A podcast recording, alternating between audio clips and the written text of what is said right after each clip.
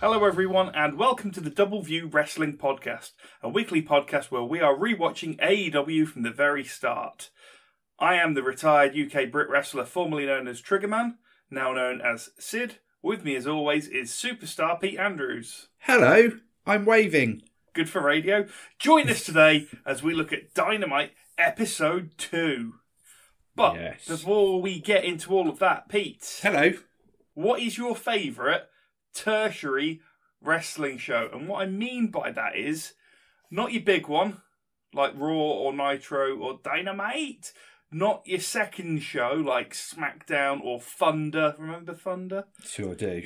Or Rampage. But a f- like you kind of your lesser talent, your feeder show. Um, not necessarily a magazine format, but if it's your favourite, you can go with that. I was always a big fan of Velocity, uh, which was early mid two thousands, because it always it tended to have matches with the, the smaller, quicker guys, hence the name. And like I remember there was a, a multi match run of Paul London versus Jimmy Yang, and their matches were just phenomenal. And I think because it was one of those tertiary shows that wasn't maybe as micromanaged as Raw and SmackDown and things like that are, the wrestlers could go out there and you know do some stuff maybe they wouldn't have the time or weren't allowed to do on the main shows. And yeah, Velocity was always really good for these banger matches that no one saw. Jimmy Yang. Yes. My favourite of the tertiary shows was uh, Sunday Night Heat, or as it became known, known later, Heat. Yes. And that actually ran for 10 years from 98 to 2008. Wow. So there was a period where you could watch Heat and Velocity in the same week. Nice. That's that's a good week Lucky of wrestling, people. isn't it? Yeah. I like that. But it's, it, I like that you mentioned the series of matches because that's one of my favourite things about Heat was you had a series of matches for it was about five weeks where you had Malenko Mm. who was kind of mentoring Crash Holly, and then on like the fifth week, Crash Holly got a win against Malenko. Just a great series match. It all told a story and kind of stepped up and elevated it, kind of like RVD and um, Jerry Lynn, but without people watching it. Yeah, I think Heat had um, the Christian thing where he was going for the the light heavyweight title and he had to drop weight, so he had like wore a chicken suit. And someone said, "Oh, it's Kurt Angle's chicken suit that he used to train for the Olympics." And Chris was like, "Oh, if it, if it worked for Kurt Angle, excellent." Then later on, Kurt Angle walks up and goes, "Oh, my chicken suit!" Just silly stuff like that. Yep, that's on my list. That's one of my favourite bits. He loses like two pounds in a single episode, gets to the match, and then he can't do anything hmm. because he's knackered. It's brilliant. You had Triple H defending the belt against Hardcore Holly, like the actual Yeah. World Championship Yeah, belt. yeah, yeah. back when they had a reasonable number of world championship belts. and and of course, it gave us the debut of Trish and Lita. Yes.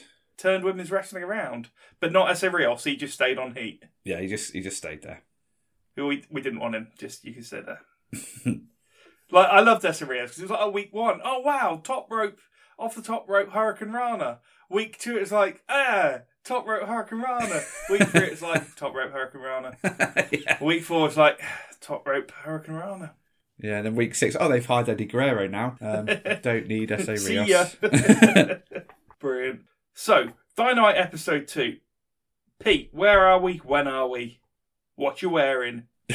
I'm wearing a Superman dressing gown and jogging bottoms. Brilliant. But we are on the 9th of October 2019 in Boston, Massachusetts at the, I think it's Agganis Arena it's pronounced. Um, not a huge place, um, but attendance is 6,000 exactly is the recorded attendance. Probably not exactly 6,000, but that's what it's listed at. And it was a 30 minute sellout, and very happy about that they were too. Yeah, I bet. So on the commentary team, as normal, it's it's pretty much the fixed Dynamite team. Yep. Tony, Jim, and X. So we're going to go straight into the first match now because they wasted no time getting into it on the show. We are opening with Young Bucks versus Private Party, and this is a tag team tournament qualifier. It is the first official match for the tournament. Obviously, we can't count the bye match because why would you? So we've seen Private Party. They they've done a lot of kind of pre-show stuff. They've had a little bit of uh, stuff on the actual cards. Mhm. Um, we obviously know the Young Bucks. We have a few tag teams at ringside, including SCU and Hybrid Two. SCU and Hybrid 2. Oh, that's good. Thank you, thank you. That's good. That's my weekly wrap for you. My question for you is: uh, watching the entrances to this match, Mhm.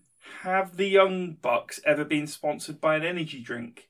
That they should have. Um, They should. They should be a Bucks energy drink. yeah. It should be. Um, it should have a super kick to it. Uh, nice. Yes. Red Red Buck instead of Red Bull. Ah, that's good. That's good. My other question is: Has there ever been an AEW music compilation CD? You remember CDs for for, for younger listeners? They uh, they used to be what we put sounds on Mm. digitally. No, I don't think they've had a CD release, but you, all their entrance themes are on Spotify and Apple Music and the music streaming sites. I know that much for a fact. Yeah, I don't think they've done a CD. They should. Yeah, or a record because everyone loves those again now.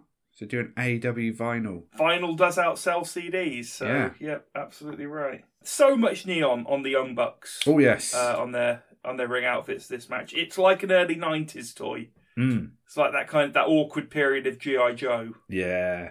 So Pete, what were your thoughts on this match? So yeah, I thought it was a good one. It was a nice long match, uh, 13 and a half minutes. Um, but from the get go, it was very much a a match to to showcase Private Party. They had that match a couple of weeks back that we discussed. It was kind of a bit of a showcase for them. But this one, like the commentators and the the package leading into it, very much was like you probably don't know these guys, but you know they're they're a up and coming team. There's they've got a big upside to them so that they're the ones to watch. And it, it really was. It I mean having a new ish team like Private Party in there with the Bucks and Private Party being able to hang. You know they they were they're they're just as quick as the Bucks can be. Um, maybe not quite as crisp, but that's to be expected. Um, but yeah, I thought it was great. I thought it was a really good match for for both teams really, and it was an exciting match that. Um, yeah, you might not when you saw it going in, you might well, I don't really know Private Party, I don't know what it's going to be, but it quickly told the story that you know these two teams are going to try and one up each other, both very quick, both very explosive teams, and it, it got the fans into it very quickly. Yeah, it's a great opening match because straight away you, your crowd are thinking, "Wow, if this is the first match, what's the Mm. rest- rest of the show going to be like?" Which is what you want, uh, as we always say every week. Uh, there's some f- bits to look out for in a match uh, that amused me, or just points of interest. Um, Marq Quen, obviously wrestling in tails. Yes, Um, great high octane defense from him throughout. He gets some real good height on some of his top rope moves. He's and it always looks like he hangs in the air for a second or Yeah. two. He's got that kind of um, that RVD talent. it's just like, yep, how's he? How's he still up there? Definitely look out for the um, young buck Matt. Well, I've got him written down as as Mark Youngbuck here. I like it. So, um, no, yeah. Matt Jackson does a great sunset flip running power bomb over the top ropes Yeah. to the outside and then runs him all the way up to the Yeah. ramp and then splats him down. That was very good. Yeah, that was cool. Um, one of the more asinine chants from the crowd tag team wrestling. Yeah, yeah. I hate it. It's like, I drank water Yeah. or I've left the house. Like, imagine them doing it in like a, a one-on-one match. It's just it'd be weird, wouldn't it? So why are you chanting what it is? Yeah, it's a strange, strange little chant that. It is odd. One on one. one fall to a finish. yeah, it just does. I don't get it. I don't get it. This was definitely the most over I've ever seen Private Party, and it's one of those matches, a bit like we had a few weeks ago with the acclaimed, hmm. where you kind of sat there going, "I, I know they're not gonna." I'd really like them to win this match because that's really going to surprise people and it's Yeah. going to put this team over and the crowd want it.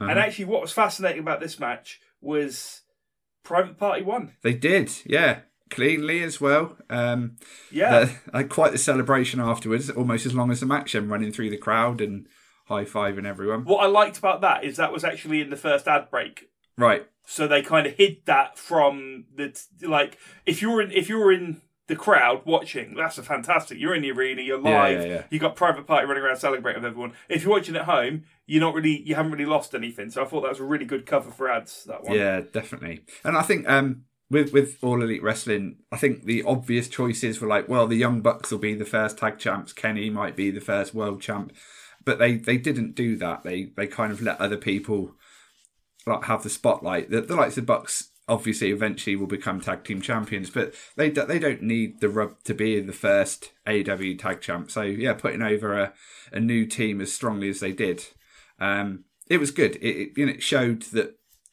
you know that they they got their heads on right. Yes, they they're in management. They I'm sure if they said we want to win the, the tournament, they would have been allowed to. But it you know it set the stage for other teams and other wrestlers to get a bit of spotlight that they wouldn't normally have had. Yeah, I mean, you've got Chris Jericho there, and he's kind of there to hmm. please the TV executives. And having him as the champ kind of means that you don't need Bucks or Kenny doing it. You can let other people get it. And it gives the crowd something to look forward to, something to build to, because obviously Kenny's a future champ. Mm-hmm. Young Bucks are a future champ. There's no spoilers there. Come on. I think even in 2019, it was obvious that those guys were going to be champion one day. Yes, definitely. But I thought I thought this was great because okay, it, this this match itself isn't for the belts. Mm-hmm. So you know, Bucks ultimately they haven't choked at a title shot. They just got knocked out of a tournament. Yeah.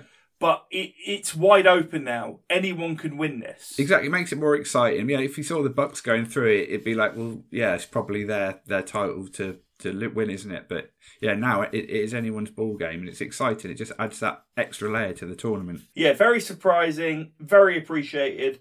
Crowd loved it. I loved it. Like it's rare that wrestling does just surprise you in that way. Hmm. That was actually something that really did surprise me in this match. There was another funny bit in the match as well, where um, obviously uh, AEW quite good at keeping on top of the times uh, of the match lengths, and some people hear them, some people just can't hear them. There's a great Yeah. moment where the guy comes on the arena and he goes, 10 minutes remaining. And Ross just goes, What the hell was that? Yeah, yeah, I heard that. It's your conscious, Jim.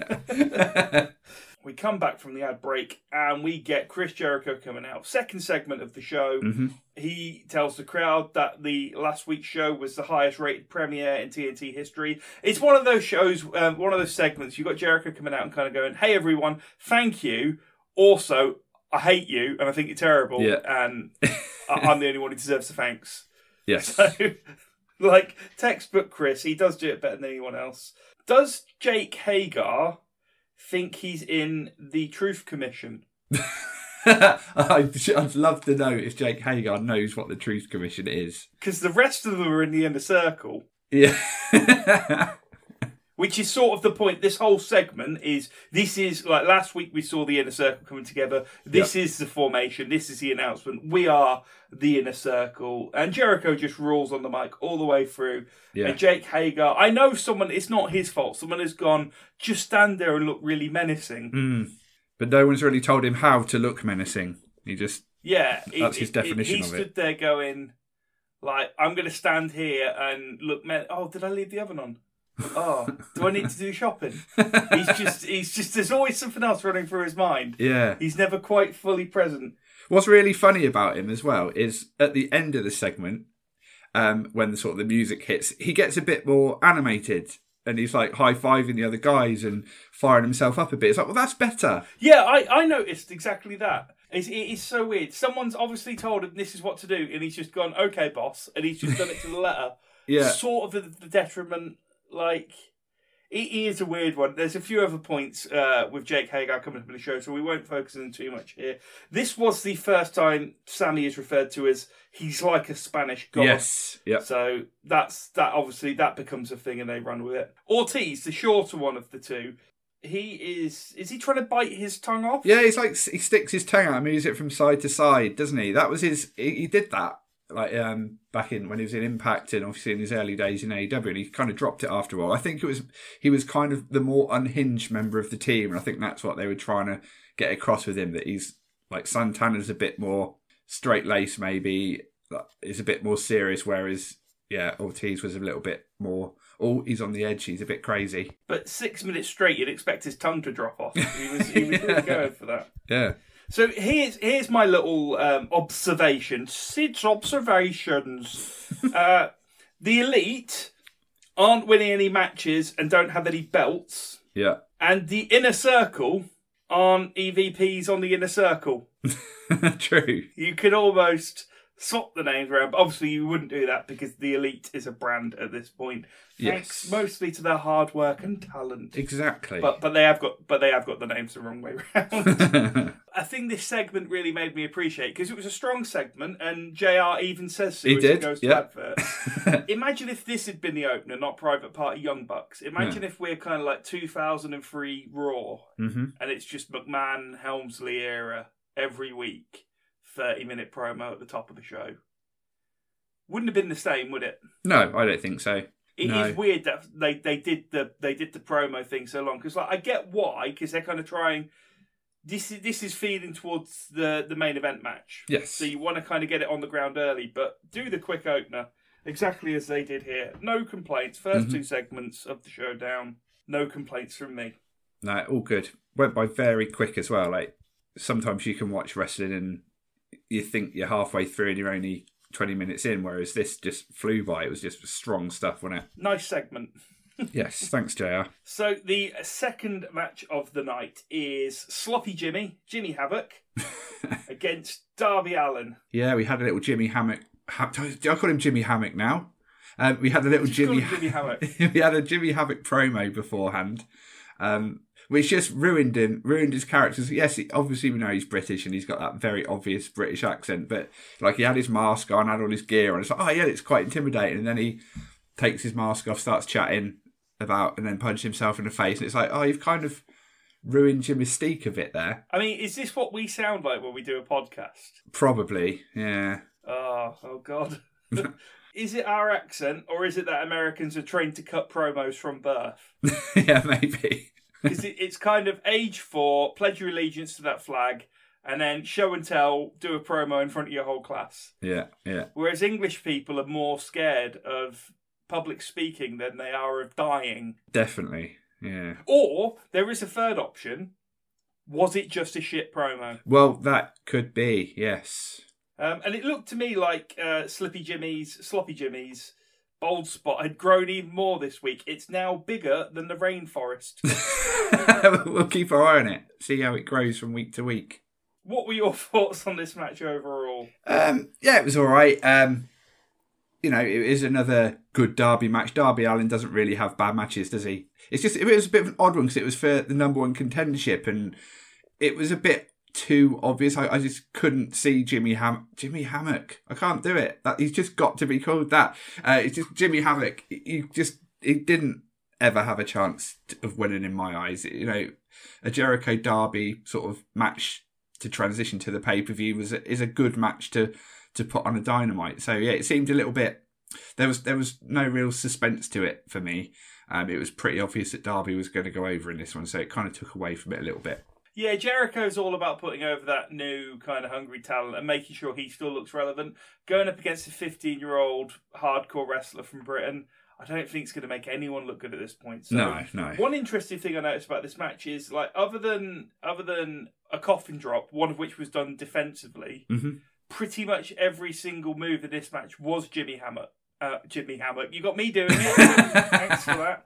And I think the only real offensive move that you got from um, from Darby in the whole match was really the coffin drop right at the end. Most Yeah. of the rest of it was just kind of staying in it and staying with it Yes. um, obviously a lot of biting throughout the match from Jimmy No Pop. That does Mhm. seem to be his main offensive tactic. yeah. Um, and the only good part of that is that they wrestling 101 turnabout is fair play. yeah. When Darby bit Jimmy Hammock later in the match, the crowd responded, and that was that was sort of the highlight of the match, really. Yeah. which is a bit weird. I mean, early on in the match as well, the commentators kind of made a, a point that's like, yes, you have seen these guys in hardcore matches, but they're both talented wrestlers, so they want to show you that they can wrestle. But yeah, it was. And then it- didn't. Yeah, yeah, exactly. And it, it didn't really go that way, but that was kind of the story that I think they planned to tell, and it just didn't quite go that route. It's so weird because you've got that kind of over the top rope Falcon Arrow sit out thing from Sloppy Jimmy Hmm. onto Darby, which just looks rough. Yeah, yeah. And then about five minutes later, he does an in ring Falcon Arrow straight into a rear sleeper. It looks lovely. Yes. It's so crisp. Yeah. Gets it on so nicely. And that's that's exactly the point you were just talking about when the commentators are saying he can actually wrestle. He has Hmm. been trained to a very high standard. And it's just like, well, that's frustrating. He can do it. So why Yeah. not do it? Yeah, exactly, exactly. But hey, before we get into the end of the match, God, this is a long one. Who is your favourite Jimmy? is it Jimmy Smits, Jimmy Uso, Jimmy Havoc, Jimmy from South Park, Jimmy Snuka, Jimmy Valiant, Jimmy Hart, Jimmy Garvin, Jimmy Golden, Jimmy Jack Funk, Jimmy Rave, Jimmy Jacobs, or Jimmy Savile? Oh, can I have Jimmy Nail? Which is He's a great. not on the list, but I'll give you it. It's a good wrestler name as well, isn't it? Jimmy Nail comes out in his crocodile is, shoes and whacks people with them. It's almost a shame that we're not segmenting from that to a pack match. Yes, it? Jimmy Nail managing PAC. Oh, imagine. He's a bit like a human lion cat, isn't he? From from Saga. I think I've got their faction name. Go on. Off we the same pack? uh, yeah. Yeah, bad. So, okay, we kind of glossed over the end of the match. We said that uh, Darby Allin did get the win Mm. with his coffin drop, which puts him in line for the title shot next week. So, good. I always like a build to the next show. It doesn't always have to be building to your pay per view, No, exactly. Yeah. it's just a reason to tune in next week. Exactly. And, you know, having a title match on your TV show is always a nice treat. But there was one confusing thing in this match, and it's something that we need to discuss on a wider level. The commentary team mentioned that Darby beat Shima with his coffin drop last week, and I was like, when was that? I don't remember that. Yeah, yeah. yeah. So uh, we should really mention that in between, obviously, it would have been filmed the same night as Dynamite episode one, Mhm. but in between episode Dynamite one and Dynamite two, there was the first episode of AEW Dark, which There went was. out on YouTube, completely free. yeah. Um, do do you do you have the results of that show? Yes, I do. Um, so yeah, it was it, like you say, it was filmed in Washington DC the week of the first Dynamite, so that's why uh, it had a bit of a sort of better crowd to it than um, the Dynamite we're watching today. But yeah, the, so the matches on that: Darby Allin defeated Shima. Um, you had an eight-man tag team match, the Hybrid Two, Angelico and Jack Evans versus the Lucha Brothers, Pentagon Junior, as he was known as at that point, and Rey Fénix. They were a team together, and they went on to defeat the Best Friends, Chuck Taylor and Trent Beretta, and Private Party. Um, there was also a women's tag team match, Allie uh, and Dr. Britt Baker. This was when Allie wasn't doing a bunny gimmick; she was just Allie. Uh, they beat Bea Priestley and Penelope Ford. And we also had a six man tag team match. SCU uh, defeated the Jurassic Express. Okay, so that is a quick wrap up and look at AEW Dark. We will be doing that every week. Obviously, as the show goes on, more and more AEW stuff keeps getting added.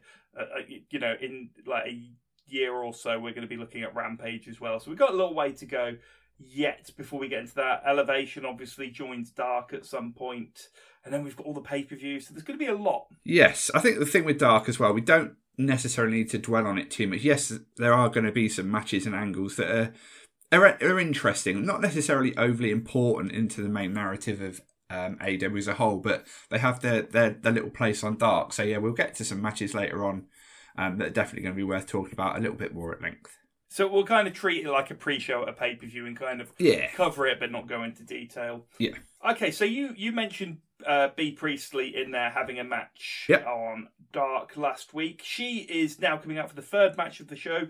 It is a tag team match, or as they used to be called in the olden days, a women's tag team yes, because there's ladies. Ooh, in fancy. it. Bea Priestley and Sakura versus Britt Baker. I, I like to call her face Britt Baker at this Uh-huh. point. Yep. Because it is a completely different character. And Riho. yes, the lady, women's champion. So who is Bea Priestley? Because she's sort of new to us. Yeah, so she's um, she's one of ours. She's British. Um, she's been around the uh, sort of circuit for a long time. A prominent name in Stardom, uh, the Japanese uh, women's promotion. Um, she was a, a big name there. Uh, she came over and did some shows for AW. Um, she also worked New Japan not too long ago. She was a, an early member of the United Empire. Uh, Will Ospreay's faction uh, at the time, her and Ospreay were an item. New Japan don't well, they're sort of building a, a women's title at the minute, uh, but they don't really have women's matches on their shows. Uh, so Bea Priestley was used as very much a sort of valet manager type, would get involved in the matches. But yeah, she wasn't a part of the faction for too long. Um, then she went back to the UK, um, joined NXT UK. Uh, now that's folded. She's called Blair Davenport in WWE. Um, she's moved over to NXT proper now that NXT UK's folded. So yeah, she's over in, in NXT doing her thing over there. But yeah, good good wrestler is Bea Priestley. She like I say she's um has some very high profile women's matches as part of Stardom. She's been their champion previously. Um, so yeah, she's a good get for WWE. I think she I think it, that WWE probably suits her more than AW did. She she looks to me like someone that you can kind of book in that kind of Tessa Blanchard role without it being so problematic. She's got that kind of mean face to her. Yeah, yeah. Um, but she does also have black and green hair, which unfortunately on a lot of women does make them look like the female gremlin. Yes, we say unfortunately. There's a type for everyone. Yeah, true, true. There's I've seen I've seen worse women than the female gremlin. Um, so who is your favourite B? oh, okay. Is it Bea Priestley, Johnny B Good, Johnny B Bad, Johnny B Neutral, B Arthur, or everybody we know reads the B? No. Nice. He didn't include the Killer Bees. Well, there's two of them. Brian B. Blair and the other one. I was asking who your favourite favourite singular is. Ah, Had I, see. asked what's your favourite bees, Yeah, they'd been. There'd then I would have obviously What's your favourite B-based tag team? It's got to be um, Johnny B Neutral for me. Yeah, it's, it's good, isn't it? Johnny B. Neutral. He's, he's, you know, he's down the middle. He won't upset you. But so yeah, we'll go with him. He sounds nice. He has no strong opinions either way. Yeah, exactly. That's what you need sometimes. You you need one of them on every card just so like they're never going to come to you as a booker and kind of go, "What am I doing tonight?" They're just be like, "Yeah, that's fine." Sitting on the fence, it's Johnny B. Neutral. How do you feel about that match? It was okay. That's a bit strong. That's Yeah. a bit strong. That's fighting words, Johnny B. Neutral. Heel turn where he gets an opinion. so back to the women's tag match. Uh, we have seen uh, Sakura. Is it Emi Sakura before? Emi Sakura, yeah. Yeah, we've seen her a bit before. She's a 24 year veteran and she trained Riho. We haven't got into her background too much, but we do know a little bit about this um, this talented ring veteran. Let's get into the match itself. What were your thoughts on this wrestling match? Yeah, again, it was it was a good one. Um, I like kind of on these early shows they do have maybe more tag matches than they do now, and I think that was just a way to establish their roster and get some people out there, as many people out there on a card as they could. It always it always throws me seeing these early shows with Britt Baker playing this kind of just baby face, not really much about her at this point. She she hasn't developed a character. Um, she's just very much a kind of a by the numbers baby face. Still very good in the ring, but she just doesn't have that extra thing to set her above some of the other wrestlers. So yeah, seeing her in these early days, it's it's quite funny. But um, but yeah, it, it was it was fine. It was a good good match. I, I like B Priest. I like seeing her. Um, Riho always entertaining. Emi Sakura, like you say, she's a, a wily veteran, so she knows what she's doing in the ring. Um, so it was good. It was a, it was a nice little match. The the thing that always gets me about Britt Baker at this time is exactly what you just said. But she's already got the perfect music. Uh huh. That's intact. And she actually wins this match with her version of like the crippler crossface mandible claw. Yeah, the yeah. lockjaw, That's as she it. calls it. Yes. Well, that's not a face finisher, is it? Let's be fair. That's the thing because when she first puts it on, she doesn't go for the like the the finger bit straight away, and I was like, oh, maybe she when she turns, that's when she starts doing. it. But oh no, she does. She does lock it on. Obviously, she doesn't nowadays. She puts the, like the uh, the glove on, her, her dentist glove, and adds a bit more panache to it. But yeah, I was surprised that she she went for that when she was this babyface character, and she did the the tooth bit as well. Yeah, I mean, Mick Foley was playing a character that was totally unhinged. Mm. And even when he went face, he softened it up by putting a sock on it. Exactly. Yeah. Yeah. So it, it, it was weird to see it just kind of like I'm a nice face, I'm everyone's friend, I'm waving at the crowd, and I'm gonna I'm gonna fucking tap you out with a mandible claw. yeah. and then this really kind of pretentious heel music comes on. That's like, Mm. hmm, she's she's almost there. But as we've said before, Britt Baker is just one of those natural heel people, and Definitely. people don't always get it straight away. But once they do, Uh-huh. That's we're it. in for a ride. So the next segment is a best friends promo, and they've actually gone out and filmed a video yeah. of them hugging. Yeah. In And this promo consists of us seeing the video and then seeing Chuck Taylor watching the video and going, "That's just the best video ever." yeah, it was so weird. It was such an odd thing. I don't know. I don't know what they were really thinking with it. To be honest. I still don't get it, Yeah. but that's that's the most I've ever liked Chuck Taylor. But they're, they're out there. They're doing their work. They um, they're setting up the fact they're going to be fighting SCU next week as part of the tag tournament, and the Mhm. lights go out, yes. which should mean Dark Order, hmm but it could also mean Shawn Spears, Cody Rhodes, the House of Black, or any one of a dozen people who just require the lights to be black for a while. I mean, Tony Khan's made no secret what big a fan of ECW was, and that's an ECW trope, isn't it? The lights would go out, and you weren't necessarily sure who was going to be there when they went back on. It's a definite sort of nod to that, I think, with Tony Khan. But like you say, it could be anyone. It's not like in WWE if the lights go out, it's probably the Undertaker or Kane. Um, but yeah, in AEW, it could be absolutely anyone. I mean, the thing was in ECW when the lights went out, no one would make the joke. Did someone forget to pay the power bill? Yeah. There's a good chance no one had paid, paid the power bill. yeah. yeah, don't bring attention to it. It's like, oh, did someone not pay that? Oh, we're off air, yeah. and we're all out of a job, and and no one's been paid for six months, and we're bankrupt. Mm-hmm. Oh.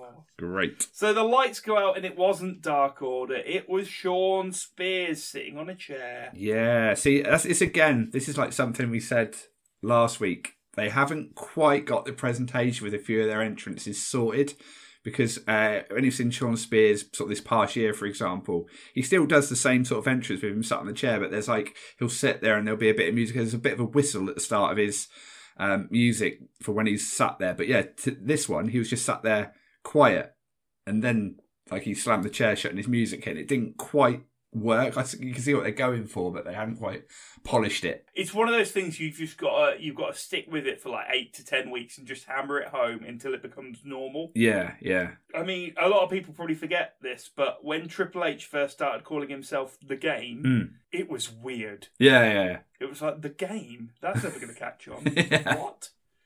But yeah, you just keep going, you hammer it home, and it gets over. And Shawn Spears' entrance has done that now. Mhm. Uh, now this is an odd one because you've got Shawn Spears, who's kind of get uh, getting over as a bad guy, Yeah. and he's doing exactly the same thing that Moxley is doing, but getting massive face heat for doing. Yes, yeah, very true. I mean, like Mox, Mox is sort of a bit of a tween here because he's doing very heel things, but the crowd loving him. Yeah. Textbook early Austin. exactly Get that. Yeah. But but Shawn Spears does exactly the same stuff, and he's just an asshole. It's really weird. yeah.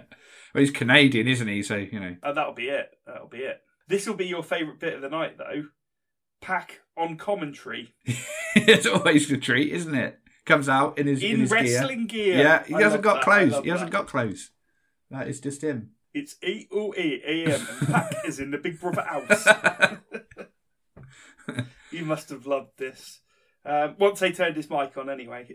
yes. Again, I think this was a lot of the en- like Shawn Spears' entrance and whatnot was during a break because there was a lot of fumbling of microphones and stuff, wasn't there, going on? Which I, again, I don't think we were meant to see or hear. yeah, there's a whole Shawn Spears com- um, like promo there, lost to time, That's right. Yeah, yeah. We can't hear it because the mics aren't right. but we get it in time for the Tully one, Yeah, which is, yeah. which is good because I think that's probably when they were back on TV. Yes, that's it. There's a good chance it was just in the arena, Hmm. like the the Shawn Spears part of the program, and they all heard it fine. Yeah, They maybe. seemed to be responding. Yeah, But it yeah. didn't. It didn't really take away anything. And like as much as these teething problems are a bit weird, I still think the presentation on on this whole show is so much better than Dynamite episode one just Yeah. a week ago. Oh, definitely. Like yeah.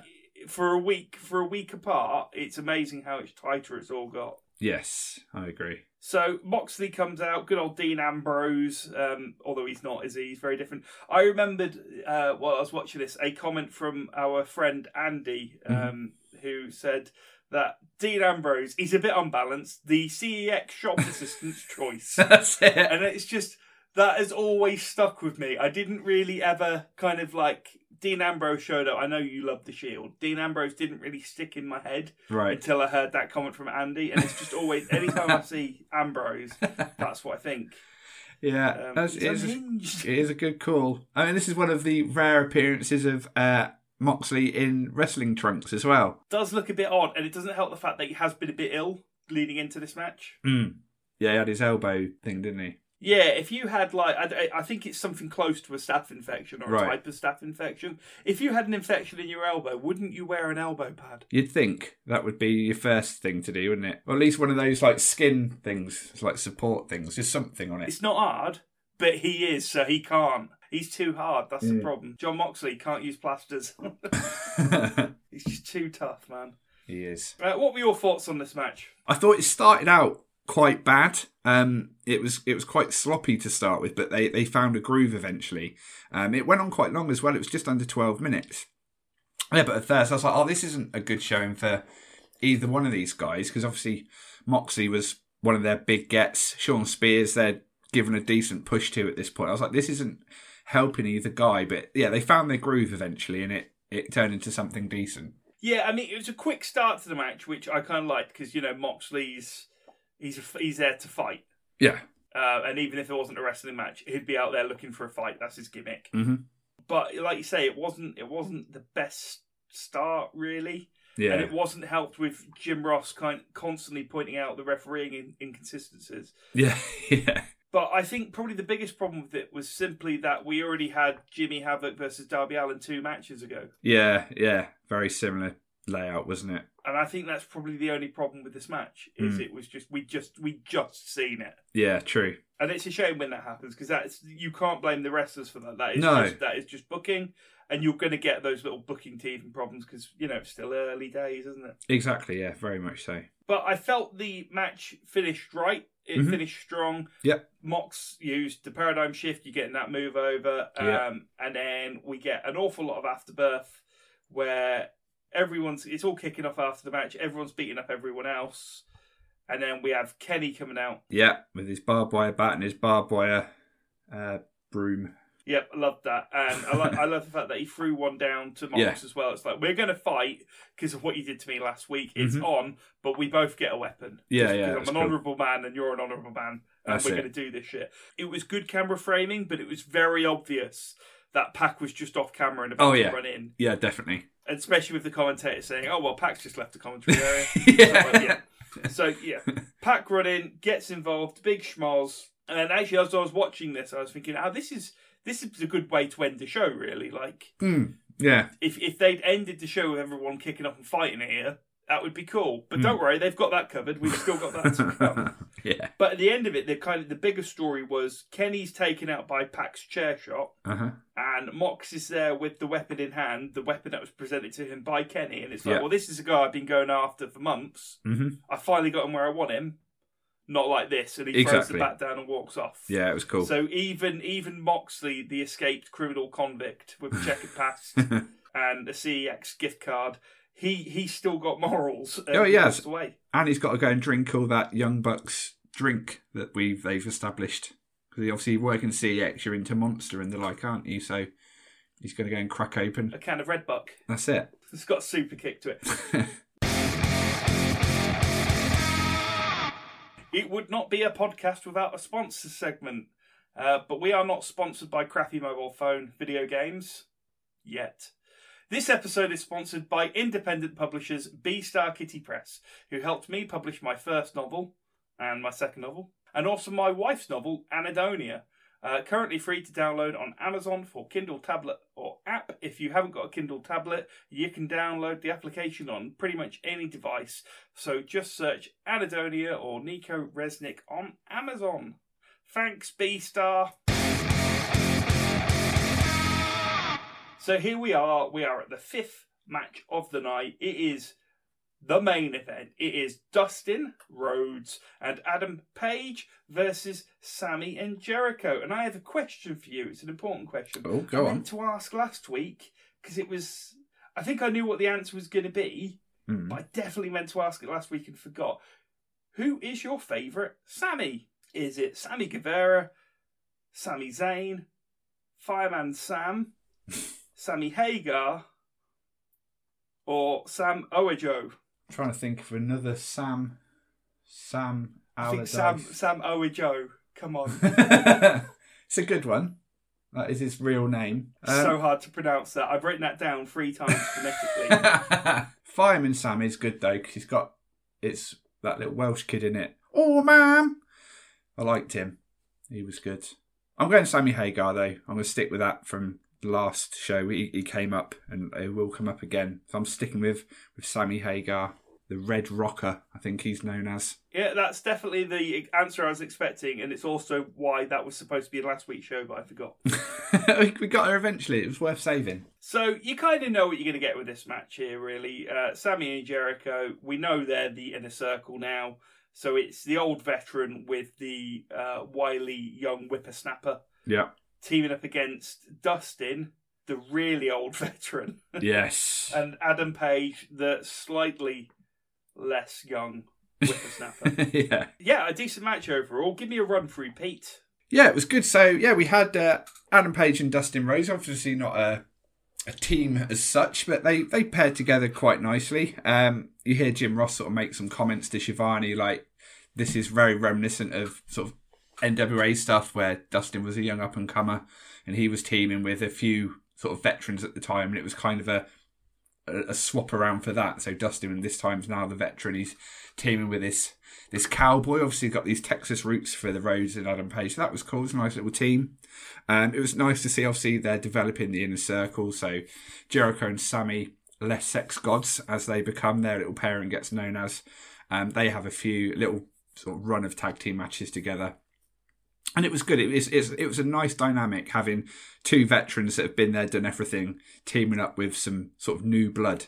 It, it's it's good. That's how a, a tag team should work. I think if they're maybe not like a they're going to be a tag team full time, but if you're going to pair some people together, have it be a veteran and a, a young guy because that's how they're going to learn and get better. So it, it was good for that for sure. I mean, there was a whole period of wrestling where tag teams were just used to minimize the amount of ring work old Mm. guys needed. Yeah, I mean, you, you get to those the last ten years of Andre the Giant matches where he had to basically be with someone in a tag team, and there had to be a decent sized guy in a tag team yeah, because their main job was holding him up on the way to ring and during promos. that's it. And yeah. it's it's so sad to see the last few years of Andre. Oh, for sure. He shouldn't have been doing. I know he felt he owed Vince McMahon Senior something. He promised to look after Mm. Uh, Vinnie Mac, but just he he should have stopped before he did. And I think he could have got into films because he was so good in Princess. Yeah, Bride. yeah. It's, it's a shame, is I think all that sort of stuff probably just came a bit too late for him, didn't it? And he was just in no condition to do that sort of stuff, and it, it is a shame. It- the saddest Andre the Giant line ever. Uh, people asked him how he found working on a film set, and he said it's my favourite thing I've ever done. And they said, "Why is it your favourite thing you've ever done?" And he said, "Because no one looks at me. Well, right. Wow. I'm not out of place here. Yeah. I'm just an actor on a film set." And that got me, man. That's Yeah, like, that's Jesus. rough. No.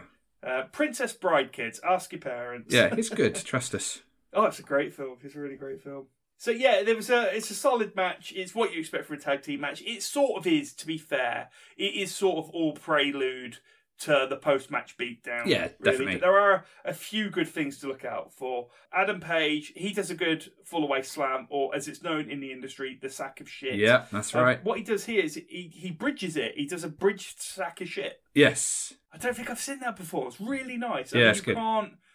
It's a momentum move, not a power move. So you have to, if you're going to bridge it, it becomes a power move, Yeah. and yeah. you have to have someone a bit smaller. And we talked about the sack of shit on the show before, but I tell you a move that you don't really see in AEW, Mhm. which is of a similar vernacular, which I think we should explain to our audience, and that is the move we always christen the fat fuck. yeah. Yes. And I've spoken to people in other federations as well, and if you say to them the fat fuck, they know exactly which which one of two moves it is. So there's the fat fuck is either you've picked up the man you're fighting, you're a larger gentleman, Mhm. you've picked your opponent up, but you're not quite proficient enough to do a basic scoop slam.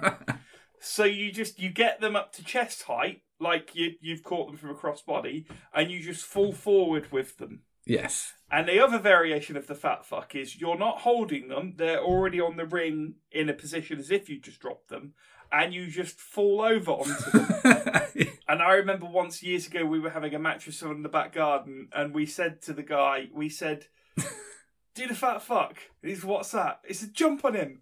He's like, I can't. I was like, Just fall over. I don't know how. yeah. Not the best wrestler really if he can't fall over, but No, he didn't. He didn't follow us indoors. no, funny that. Uh, another thing to look out for in this match is a really good job of selling from uh, Sammy Guevara when he takes a discus lariat from Adam Page.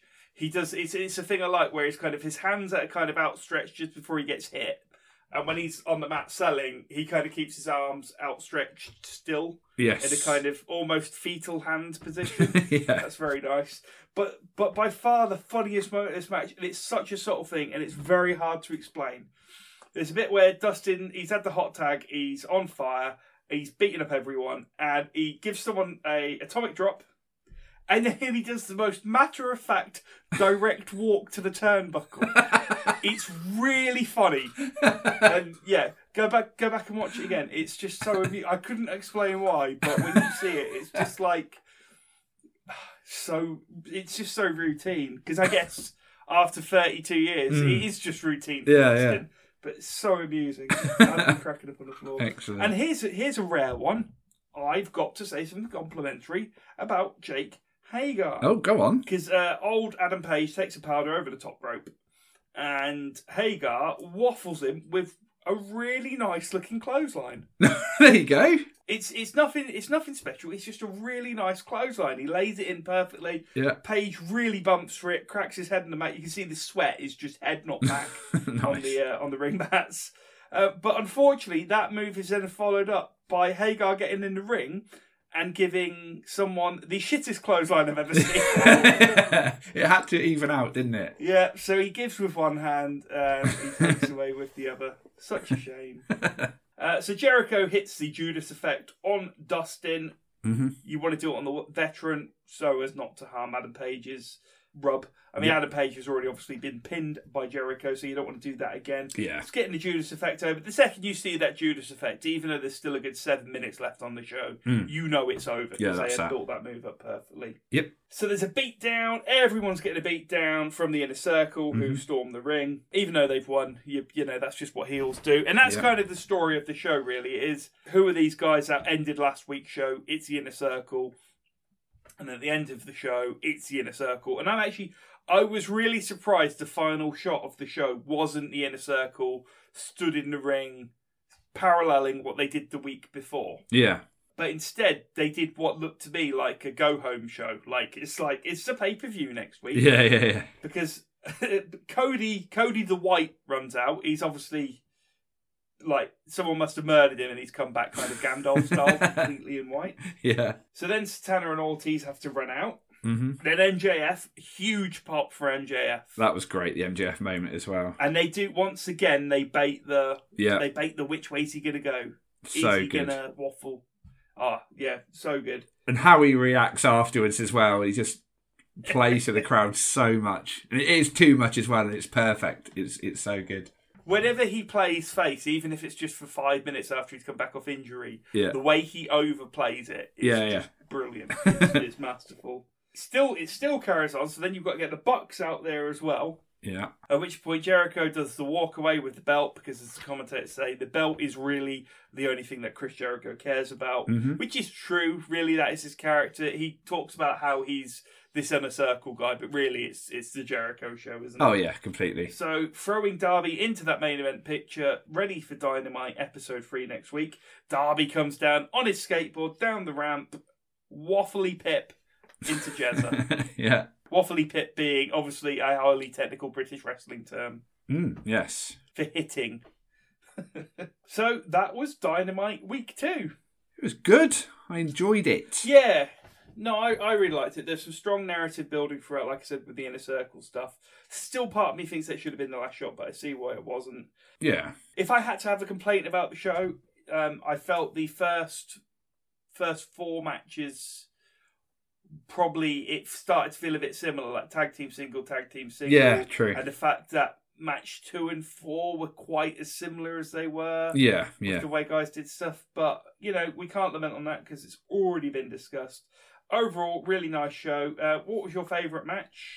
Um, probably the tag match to start it. Um, Bucks versus Private Party. It was it was exciting, exciting match, and it wasn't really like any of the others on the show. Like you say, we had two that were similar. So yeah, it's, it's got to be the the tag tournament match for me. Yeah, I think I agree with that. Just if only just for the finish. I really Yeah, didn't yeah. see Private Party winning, so good on them for that. Mhm. Um, and who do you think was the MVP? Who came off looking best all night? Uh, I think it's Jer- it was Jericho's night. That promo was just perfect, wasn't it? And he when you saw it, see him stood with that belt, it just looks right. Like sometimes when uh, a wrestler has a championship, it doesn't quite fit. But Jericho with that title, it just yeah, chef's kiss. He just look looks the business, and yeah, he established that faction beautifully, and everyone got a rub. I like that line when the crowd were chanting "We the People," and it's like he just shut that down masterfully. That's That was brilliant. yeah, bad creative, and it's just like that. That stopped it, and you never hear it again. It was yeah, it was so good.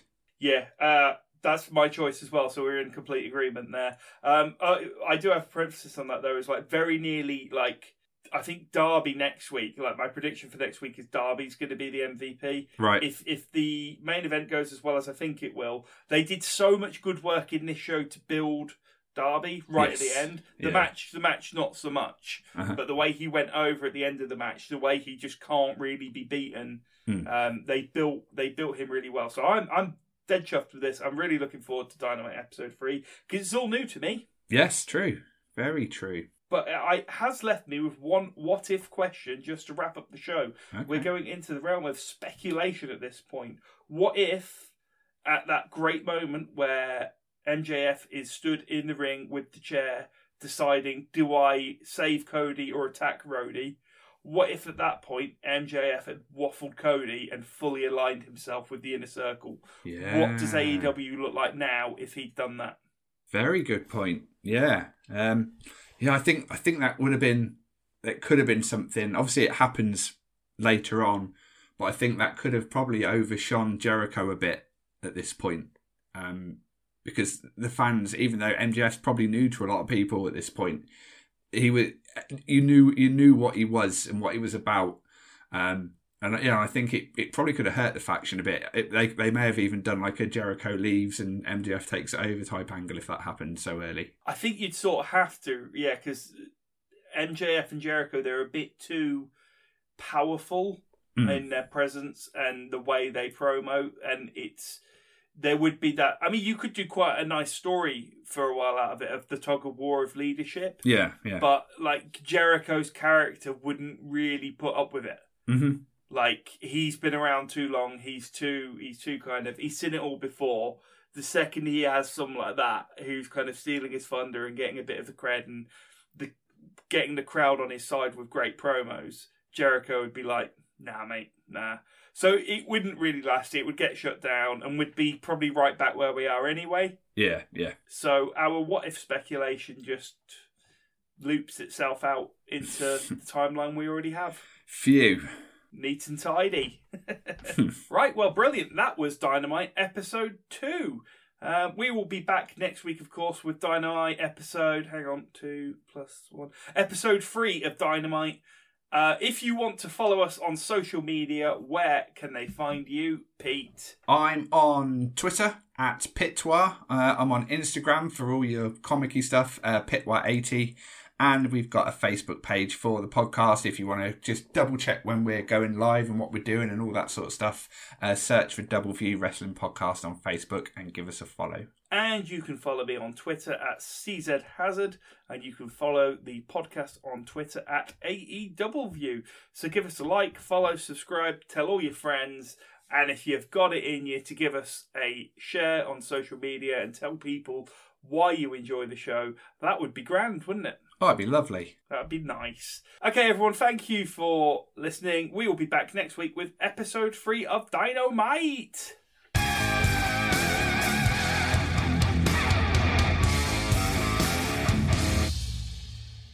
I was expecting you to say something. Oh, I didn't. Probably end it there then. Bye. so long.